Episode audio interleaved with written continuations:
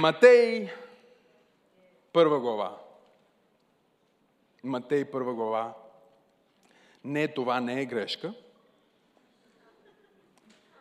Все още съм в същата поредица. Просто днес героя ми е различен. Много специален герой. Матей, първа глава. И ще четем заедно от 18 стих. А рождението на Исуса Христа беше така.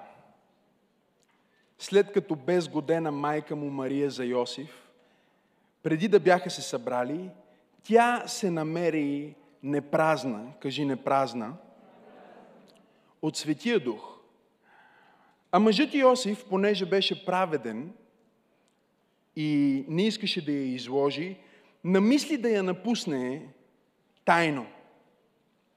Но докато мислеше да направи това, ето ангел от Господа му се яви на сън и каза Йосиф е сине Давидов, не бой се да вземеш жена си Мария, защото заченатото в нея е от Святия Дух. Тя ще роди син, когато ще наречеш Исус, защото Той е, който ще спаси людите си от греховете им. И всичко това стана, за да се сбъдне реченото от Господа чрез пророка, който казва Ето девица ще зачене и ще роди син и ще го нарекат Емануил, което значи Бог с нас. И тъй Йосиф, като стана от съня, стори както му бе заповядал ангелът от Господа и прие жена си. Но не я познаваше, докато тя не роди първородния си син и нарекоха го Исус. Божието Слово ни говори и казва, че раждането на Господ Исус Христос стана последния начин. Исус Христос, Исус означава спасение, Христос означава помазание или помазаникът. И Божието Слово ни казва, спасението на света, най-помазаното същество на земята, се роди последния начин. Стана след като майка му Мария беше сгодена за Йосиф. И още преди да се бяха събрали, тя се намери непразна от Святия Дух. Погледни човек от тебе и му кажи, не трябва да бъдеш празен.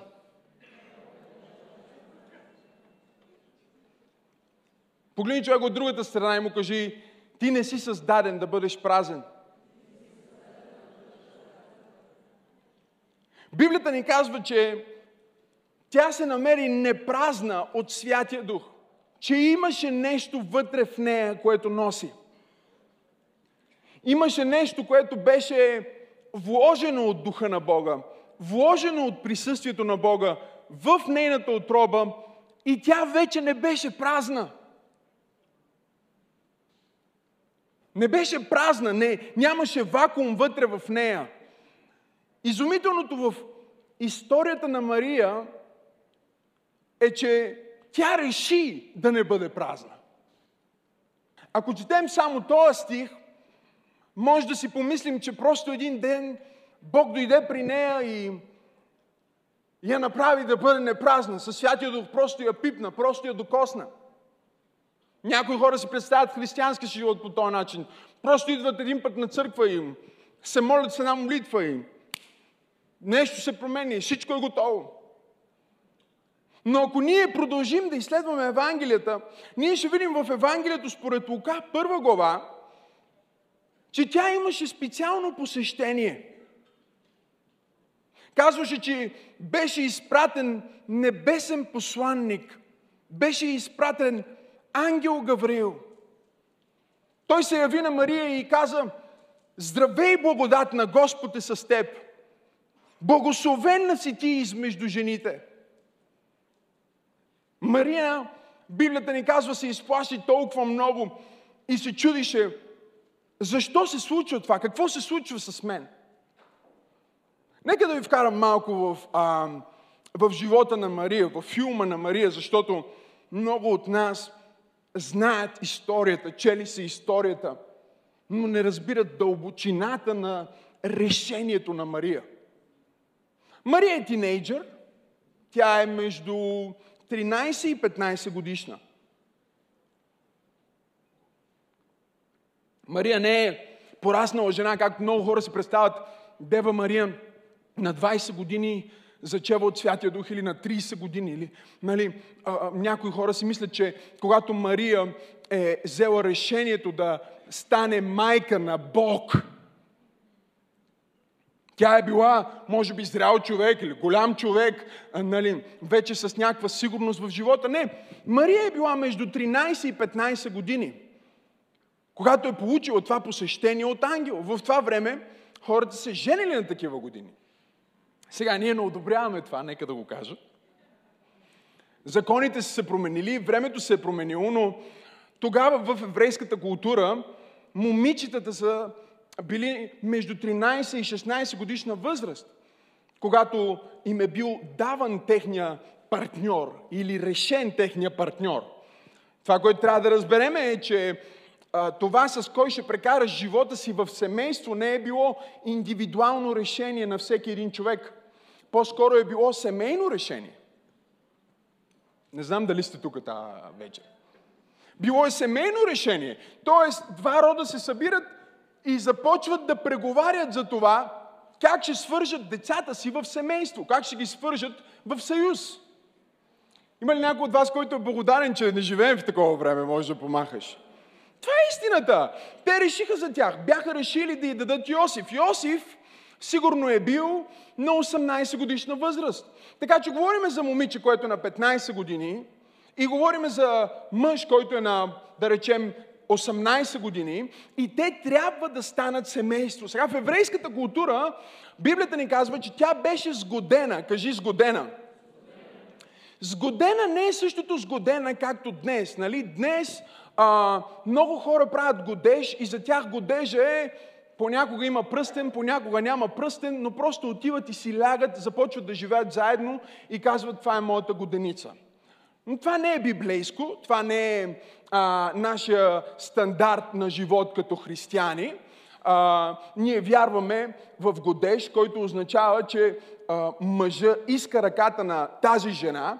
Той казва, аз бих искал да прекарам живот си с тебе, имам сериозни намерения към тебе и в последствие те не започват да живеят заедно моментално, но минава период от време, в който те са заедно като годеници, като приятели, време в което се опознават, време в което а, израстват, време в което се променят и след една година в еврейския стандарт те могат да имат сватба. Всъщност евреите в един смисъл в това време са имали две сватби. Тук ли сте тази вечер?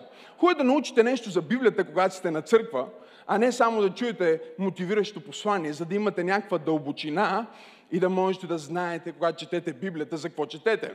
Така че, когато четете, че Мария беше сгодена за Йосиф, тя буквално беше обещана. Да бъде обещана означава, че семейството на Йосиф беше платило немалка сума пари. Не знам дали за тук тази вечер. Беше платил немалка сума пари, за да резервира и да подсигури, че Мария е за Йосиф и това, което трябваше да се случи след годежи, е, че Йосиф трябваше да издържа Мария всеки месец. Той се грижеше за нейните нужди.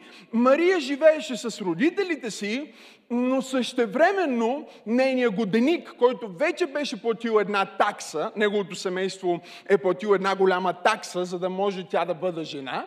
Имало е малко тържество, но сега си живеят отделно, чакат да дойде след една година истинската сватба. В това време са сгодени. Майката и бащата на Мария не я спонсорират, спонсорира я Йосиф. Йосиф работи за нея и през времето, в което той работи за нея, другото, което Йосиф прави, е, че той също подготвя жилището, в което те ще живеят. Той подготвя мястото, на което ще вземе Мария. И аз си мисля, вижте, това не е в моята проповед, не е в моя план. Но си мисля, че може би има 10 тинейджера или 15 човека, които са тук на това място, на които трябва да кажа, че ако той не е самостоятелен, сестро, ако той не може да си завърже гащите, ако няма работа, ако няма собствено място, където живее, а трябва да те заведе да живее с неговата мама и неговия тате и да си перете дрехите в една перална, да ходите в една и съща туалетна или да живеете в един и същи двор, той не е готов да има жена.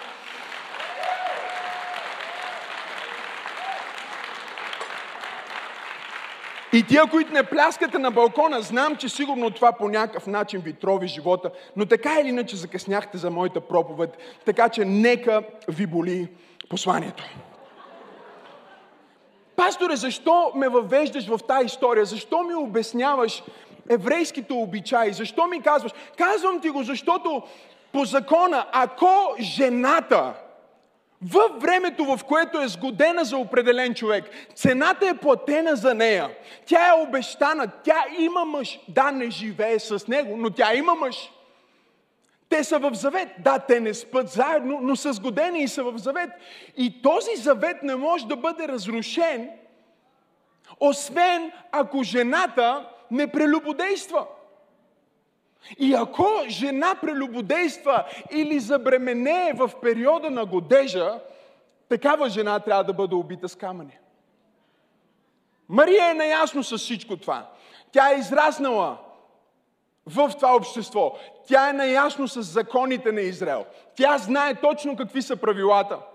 Ангела се явява на, на Мария и казва, виж, знам, че ти имаш планове за сватба, имаш планове за годеж, даже вече си купена, подготвяш си живота, но аз искам да ти кажа, небето също има планове за тебе.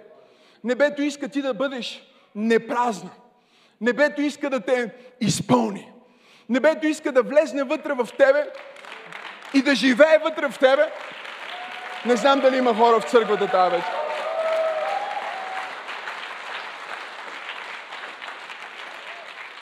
Сега всички ние сме чели историята и затова казваме, нали, да, Мария, разбира се, каза, да, Господи, приемам. Обаче ние не четеме притеснението на Мария. Ние не четеме, че Мария избяга от тях, отиде при Елисавета. Тя не отиде при Елисавета, просто защото искаше да отиде при Елисавета. Отиде при Елисавета, за да намери някой, който да даде някакво успокоение, който също е забременял по чудотворен начин. И Библията ни казва, че тя отиде при Елисавета и след около 3-4 месеца, точно когато коренчето й се появи. Не знам дали има хора в църквата. След 3-4 месеца, когато корема й се появи, тя трябваше да се върне обратно дома, трябваше да се върне обратно в своето малко общество, в което живееше. И хората започнаха да гледат и да казват, нещо не е нормално с тази жена. Тя е сгодена, обаче нещо става с корема й. Виж коремчето, което се появява. Сигурно е прелюбодействала. Не знам дали разбирате това, което се опитвам да комуникирам с вас. Аз го разбрах, когато четях тая история, докато бях сгоден за пастор Теодора. Тогава го разбрах последния начин, защото си мислех, е, ето какво си мислих. Четях тая история и как Мария прие и си представям разговора на Мария и Йосиф. Годеника отива и казва, ей, какво става, как си, чувам, че си бременна. Ние не сме правили нищо, нали? Нищо не е ставало между нас, обаче ти си бременна и Мария го поглежда и казва, виж, това е от Светия Дух. Всички, разбира се, ние казваме, да, то е от Светия Дух. Обаче, можем ли да си представим за момент колко изумително обяснение? Нека пробвам някой мъж тук в църквата. Чисто хипотетично да кажем, че приятелката ти идва при теб и ти си пазил вашето взаимоотношение чисто, никога не сте спали заедно, очакваш деня, в който ще станете едно и изведнъж тя идва и ти казва, бременна съм. Направих си теста, ето какво показва. И ти кажеш, чакай малко, аз не, това не може да, е, не може да си бременна, защото аз нищо не съм направил по въпроса, за да забременееш. И всички знаем как децата идват. Те не идват от штъркелите. Нали?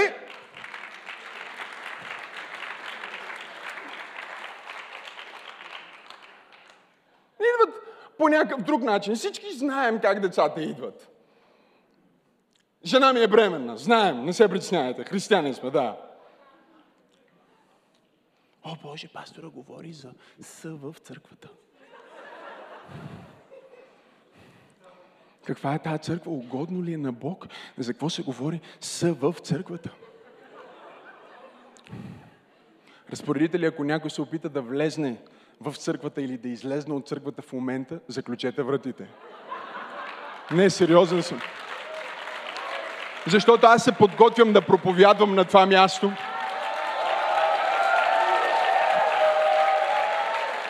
И някой, който е дошъл празен, ще си тръгне непразен. Някой, който е дошъл сух, ще си тръгне намокрен. Някой, който е дошъл апатичен, ще си тръгне запален. И някой, който е дошъл изгубен, ще си тръгне намерен. Има ли някой в църквата, който казва, Проповядвай, пасторе, проповядвай. Мария трябваше да сервира на мъжа си, че е бременна от Святия Дух, брати и сестри. И историята става все по-интересна. Той казва, ти откъде знаеш за това? И тя му казва, ми един мъж дойде. Какъв мъж дойде, бе, Мария? Ми един висок рус. Кой е този висок рус? Ми каза, че е Гавраил. От кой квартал е то? Откъде е то Гавриил? Абе, от небето дойде Гавриил.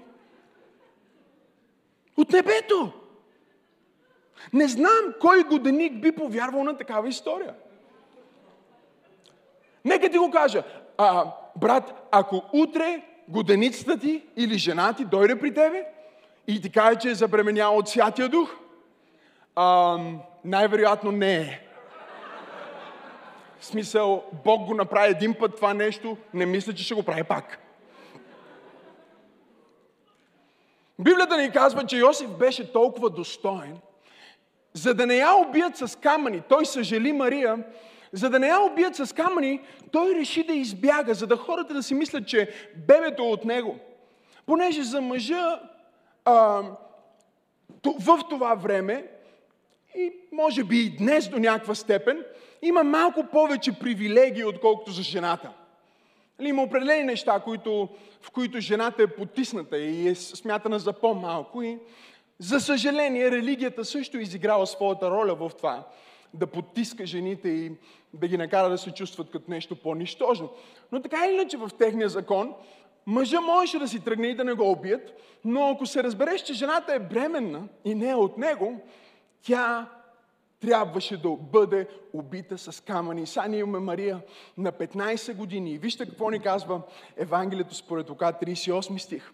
Ангел Гавриил и казва, сватбата ти сигурно ще се провали, годеникът ти сигурно ще остави. Това е което всъщност той казва.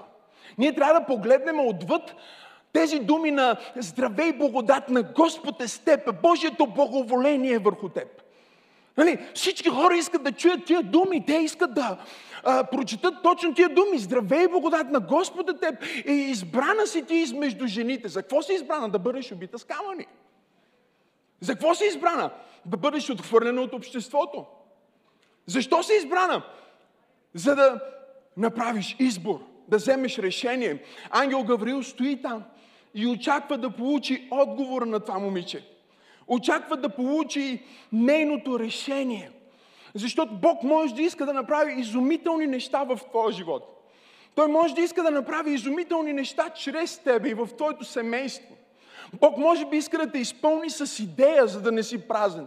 С помазание, за да не си празен. С себе си, за да не си празен. С радост, за да не си празен. О, ръкопляски първо, но нека да ти кажа и втората част –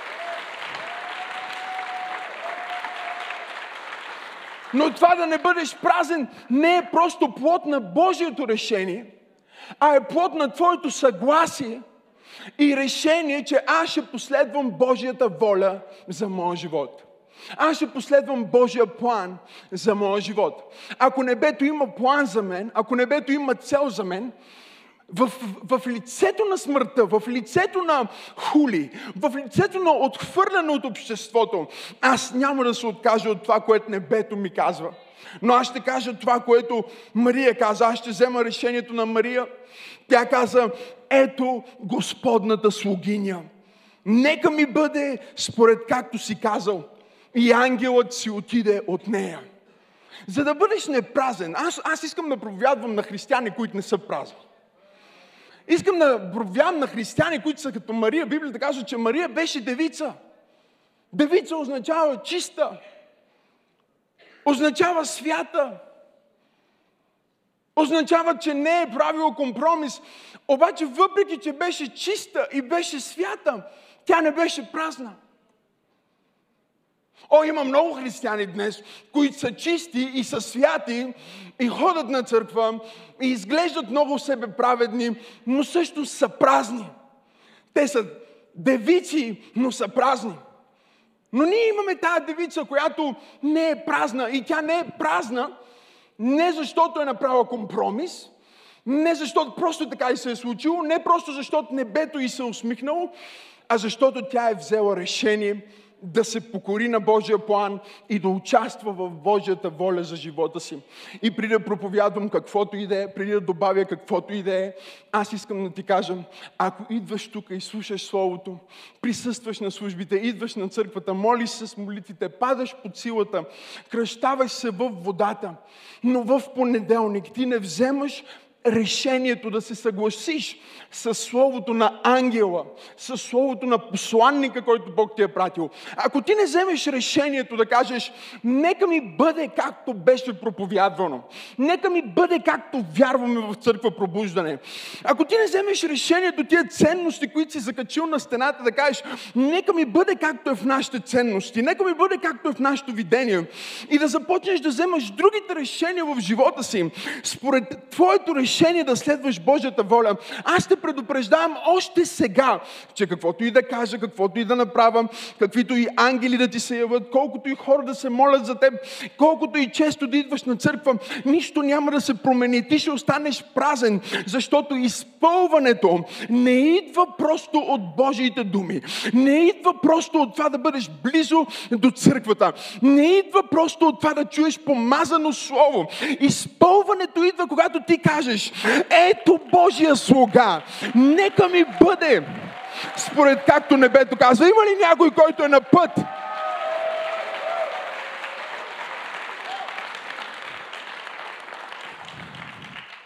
Да се съгласи с небето.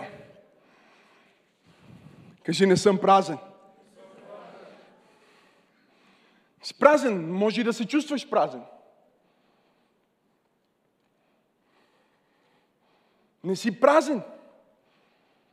Но може и да не си пълен. Може би си казваш, ма аз съм чист, аз съм свят, аз съм като Мария, аз съм девица.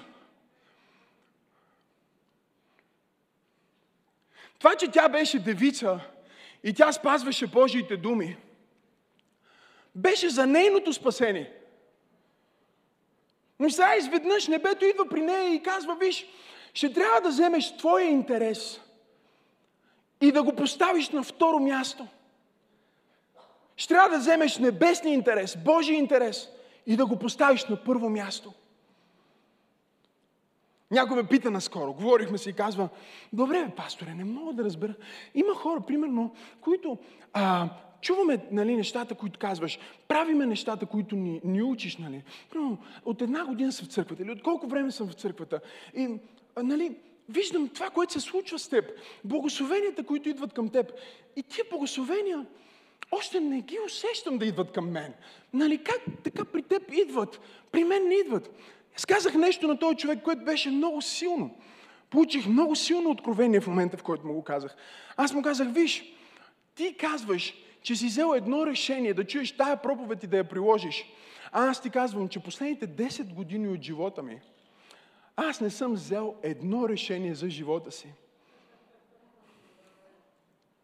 Ти ми говориш за това, че си взел едно решение по Божията воля и още не си благословен. Нали? Един път си си дал десятъка, ама не ти е дошло връщането. Моля да проповядваме ли? И... О, хайде, помогнете ми да проповядвам. Да.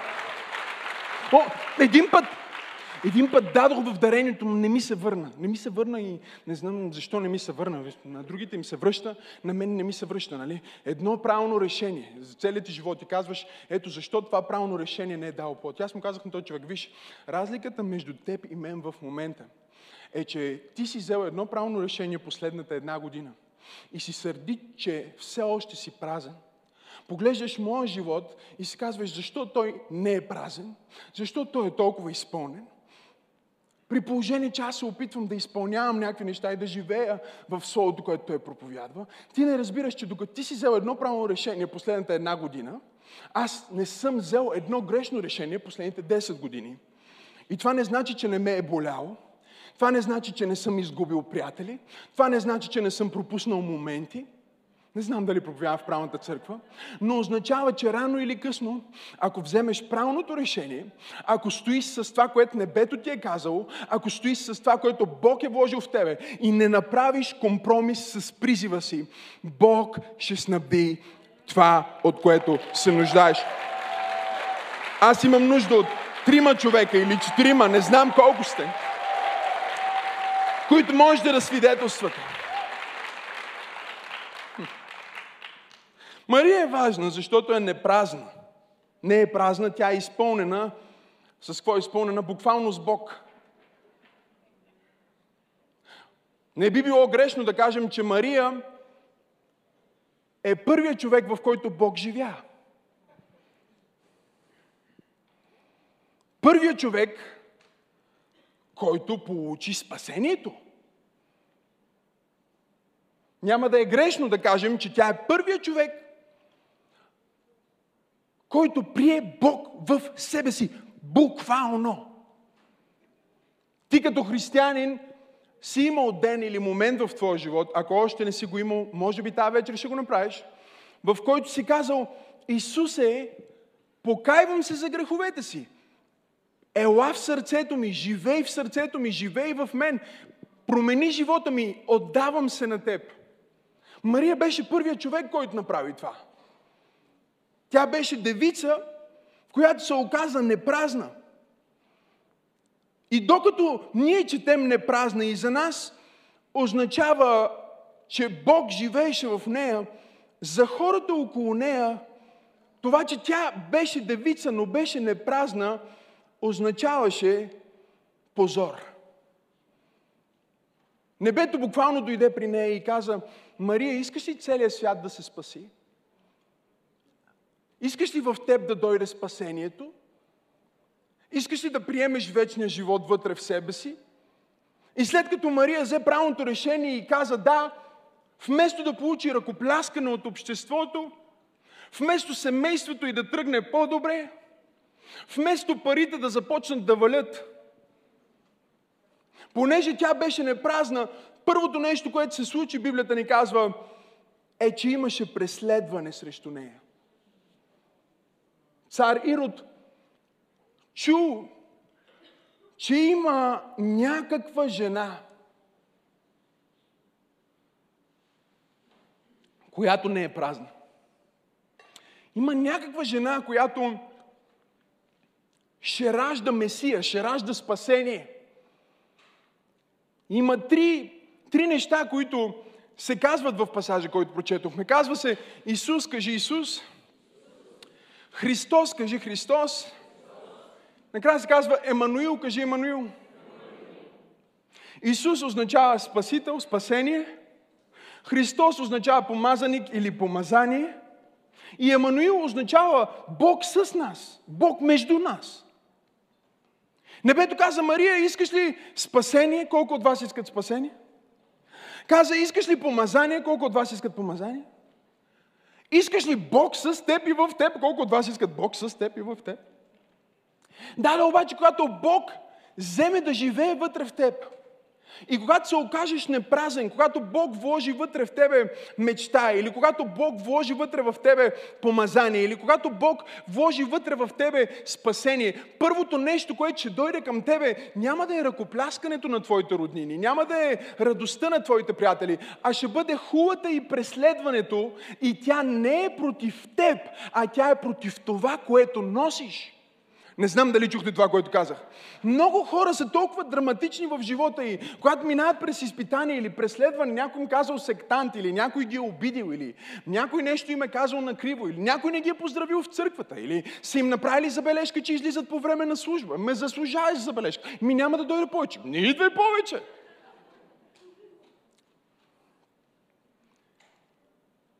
Все някой им виновен, все някой им е сърдит. Те очакват, че когато има преследване и си мислят, че когато има трудност в живота, трудността е насочена само срещу тях или към тях заради тях. Нека ти кажа нещо тая вечер. Ти не си чак толкова специален, че дявола да се занимава с теб. Не си чак толкова специален, че целият ад да се занимава с теб. Не си чак толкова специален, че Ирод да те преследва. Не си чак толкова специален, че закони да се променят за теб. Не си ти този, който е толкова специален, но е спасението, което си приел. Помазанието, което си приел. Мечтата, която си приел, божественото нещо, което в момента живее вътре в теб, това е срещу което дявола се движи и това е което дявол преследва. Атаките са заради помазанието, атаките са заради спасението, атаките са заради Емануил.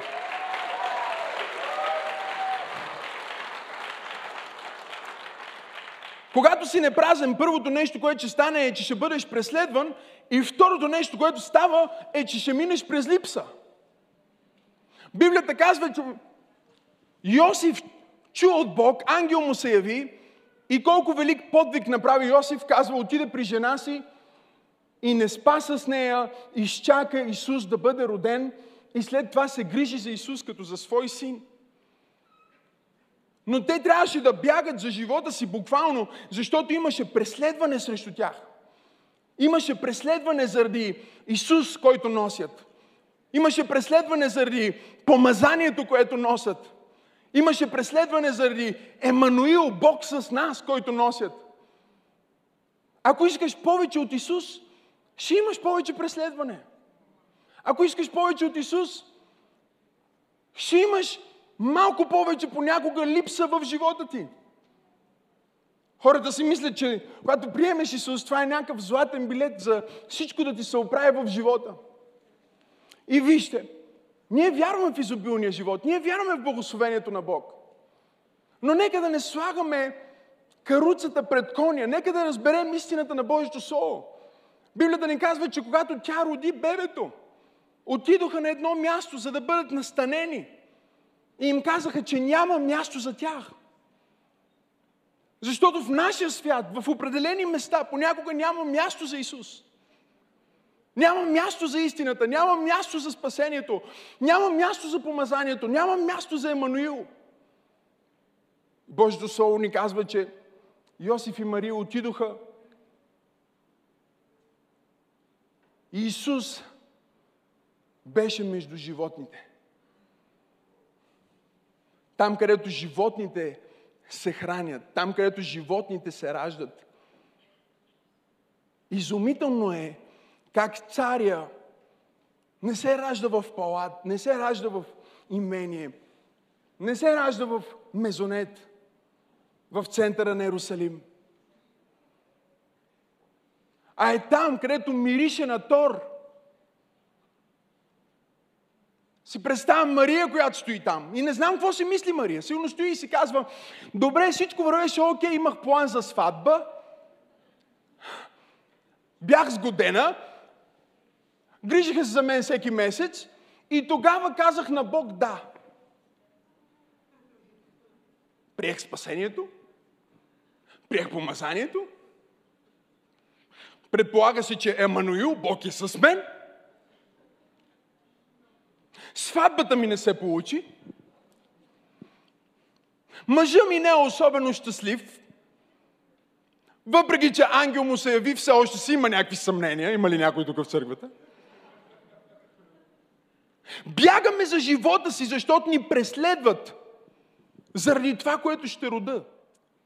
Моменти на изпитание, но защото никое благословение, никое материално нещо и нищо на земята не може да изпълни празнотата Единственото нещо, което може да те направи непразен, единственото нещо, което може да направи нашата църква да не е на празно, единственото нещо, което ще направи твоето семейство да не е на празно, е Спасителя, помазаника, Емануил, да дойде да живее вътре в теб. О, аз имам нужда от 10 човека. Има ли 5 човека?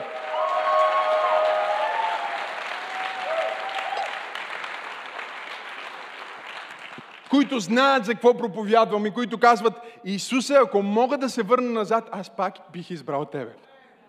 Ако мога да се върна назад, аз пак бих следвал Тебе. Ако можех да започна пробуждане от начало, бих започнал пробуждане пак и всеки път, и още веднъж, и още веднъж. О! Говорех с един лидер и той ми казва, ако сега започнеш пробуждане от начало, какво ще да направиш по-добре? И аз, щеше ли въобще да го направиш? Първия въпрос. Казах да. Нали, защото нали, той е пастор и си говорихме за това как всеки служител се отказва всеки ден. Нали, той ме питаше, чувстваш ли се понякога, че искаш да се предадеш? Аз му казвам всека сутрин. Той ми казва, и аз човек. Това е да си служител. Разбира се, че имаш изкушения, разбира се, че дявола хвърля семена в ума ти, разбира се, че минаваш през изпитания. Понякога си кажеш, за какво ми е всичко това, защо ми е аз да минавам през това изпитание, защо ми е аз да се занимавам с този човек, защо ми е аз да плача за този човек. Не? Вие не разбирате какво да си пастор, защото са овце. Толкова е просто. Не, разбира се, че не го разбирате, но разбирате, примерно овцата. Вижте какви са овцете. Готови ли сте? Ето как действат овцете. Овцете си върват, старото всичко окей, след пастира. Една овца решава, че иска да се самоубие. Просто решава, да. Овцете, те искат да се отдадат на смърт. Разбирате? Ножа се вади, овцата дори не, не казва нищо. Тя стои.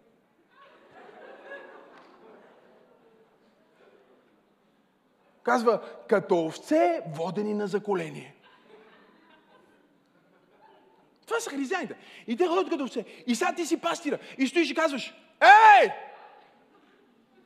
Не отивай там! Има пропаст! Ще умреш!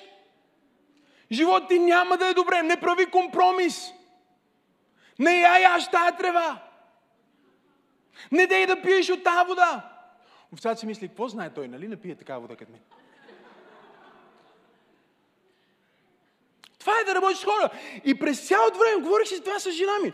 Ти се опитваш да им помогнеш. В един момент аз получих откровението. На мен ми пука за този човек повече, отколкото на него му пука за собствения му живот. Но аз се моля за някой от вас, които Бог ви привлича и ви извиква не просто да бъдете овце и просто да бъдете спасени, а да бъдете пастир на някой.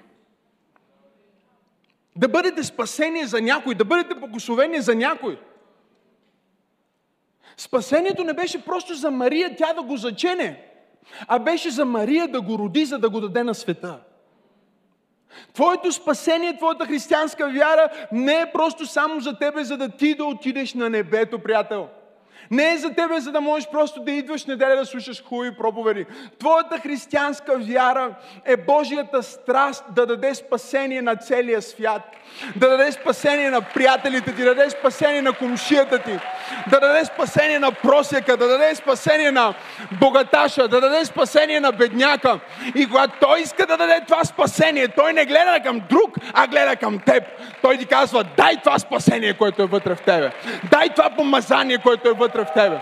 Дай този Емануил, който е вътре в тебе. Не го дръж за себе си. Не го дръж само в църквата. Дай го на хората. Но въпросът сега е въпросът, който Мария има. Дали просто да съм девица, което означава, че съм чист свят праведен християнин, Или да бъда вдовица, която не е празна, която да се изпълни с Бог. И когато Бог ме изпълни, живота ми да спре да бъде за мен, живота ми да спре да бъде за моите нужди, живота ми да спре да бъде за моя план и да влезне в линия, да влезе в ритъма на Божия план, на Божията съдба, където не съм благословен за себе си, съм благословен за хората. Не знам дали има някой в църквата, който въобще приема това послание тази вечер.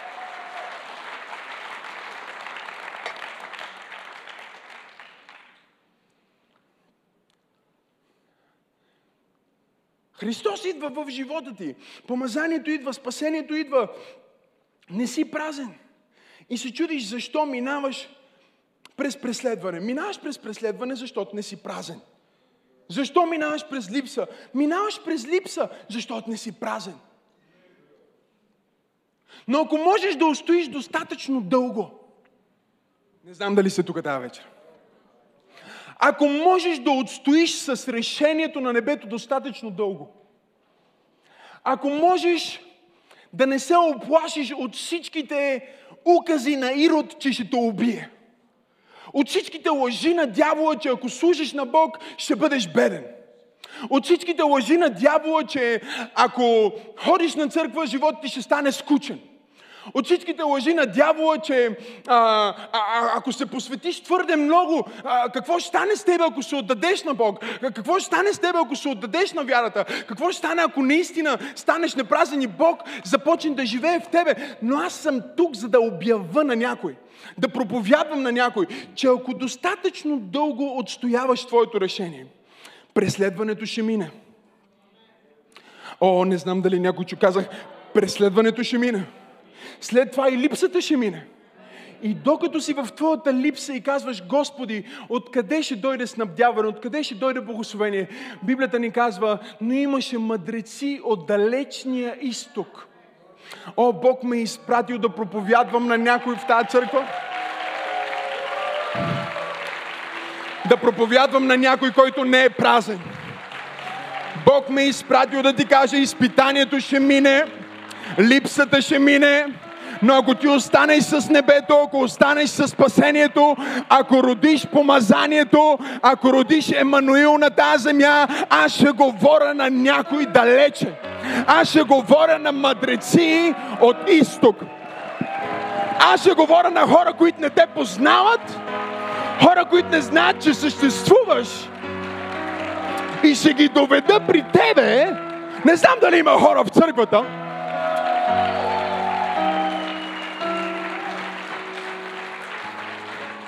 Аз говоря за това, че когато си непразен, ще минеш през преследване, ще минеш през липса, но също ще бъдеш почетен. Но идва втори ред, идва втори ред. Не идва обратно, идва втори ред. Въпросът е да изчакаш. Кажи да изчакаш. Погледни човека тебе му кажи, не си пропилявай момента. Не си излизай от съдбата не вземай вечни решения на, на, на, на основата на временни обстоятелства. Точно в момента, в който си на път да се откажеш. В момента, в който си на път да направиш компромис. Бог говори на някой от другата страна на света. Той изпраща мъдреци от изток докато Мария и бебето Йосиф бягаха от преследването и се чудиха защо се случва това, бяха в яслата и се чудиха защо се случва това, по пътя на тяхното покорство, те вървяха към едно определено място, на което една звезда трябваше да заведе мъдреците. И докато Мария вървеше с спасението, с покорството и носеше обещанието в Божията воля и ходише и изглеждаше, че минава през преследване, ходише и изглеждаше, че минава през изпитание, ходише и изглеждаше като че минава през липса. Тя не знаеше, че над нея има звезда. И докато тя вървеше към звездата, към Божия план, към Божията цел, без да прави никакъв компромис, от другата страна имаше мъдреци, които вървяха към звездата. О, не знам за колко човека ще бъде. Но тази сутрин, когато се събудих, Бог ми каза да кажа на някой в църква пробуждане, че Твоето благословение е на пътя на Твоето покорство.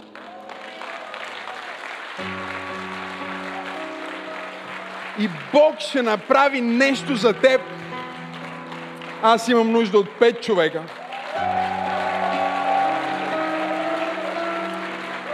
Бог ще направи нещо за теб, което дори не очакваш. Нека пророкувам, както пророкувах, когато започнах тази църква. Аз пророкувам обаждане за някой сега. Аз пророкувам имейл за някой сега. Аз пророкувам добра новина. Благословение, което не си очаквал. От хора, които не познаваш. Дай му 30 секунди слава. Ако вярваш, че това е за теб.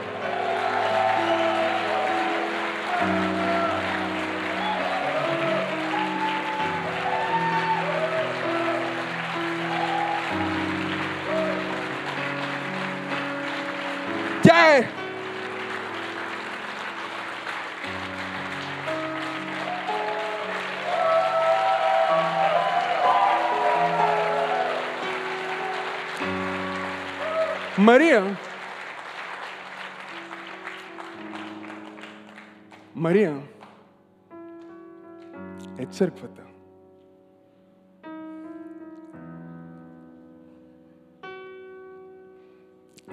Църквата. Затова проповядвам за църквата. Проповядвам на църквата. Мария е църквата. Ние като църква в момента сме сгодени за Исус. Ще не сме женени, но сме сгодени. Сгодени сме, защото Той вече ни откупи, плати цената.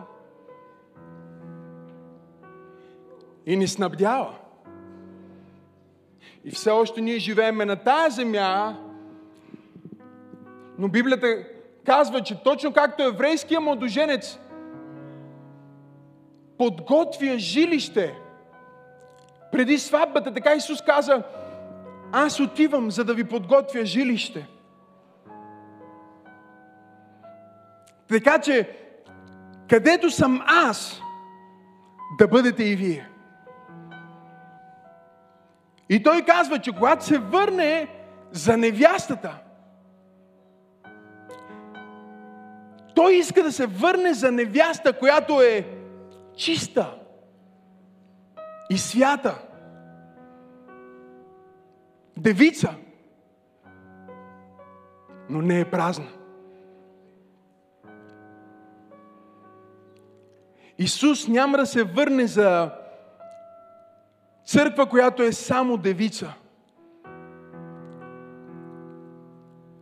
Той се върне за църква, която е като Мария. Не празна. Църква, която мисли за света. Която мисли за изгубените, която мисли за хората, които са на път към ада. Църква и хора, които не са задоволени да живеят своя християнски живот, знаеки, че хиляди, стотици, милиони хора на тази земя имат нужда от това, което носиш вътре в себе си. Ако гледа това излъчване от Църква Пробуждане и е благословил живота ти, защо не отидеш на awakening.bg и да не дадеш твоето дарение, с което да ни помогнеш да достигнем по-далеч и на по-широко с Словото на Бога и с всичко, което се случва в Неговата църква. awakening.bg или maximasenov.org е твоето място да дариш в служението и да ни помогнеш да занесем добрата новина на Исус до краищата на земята.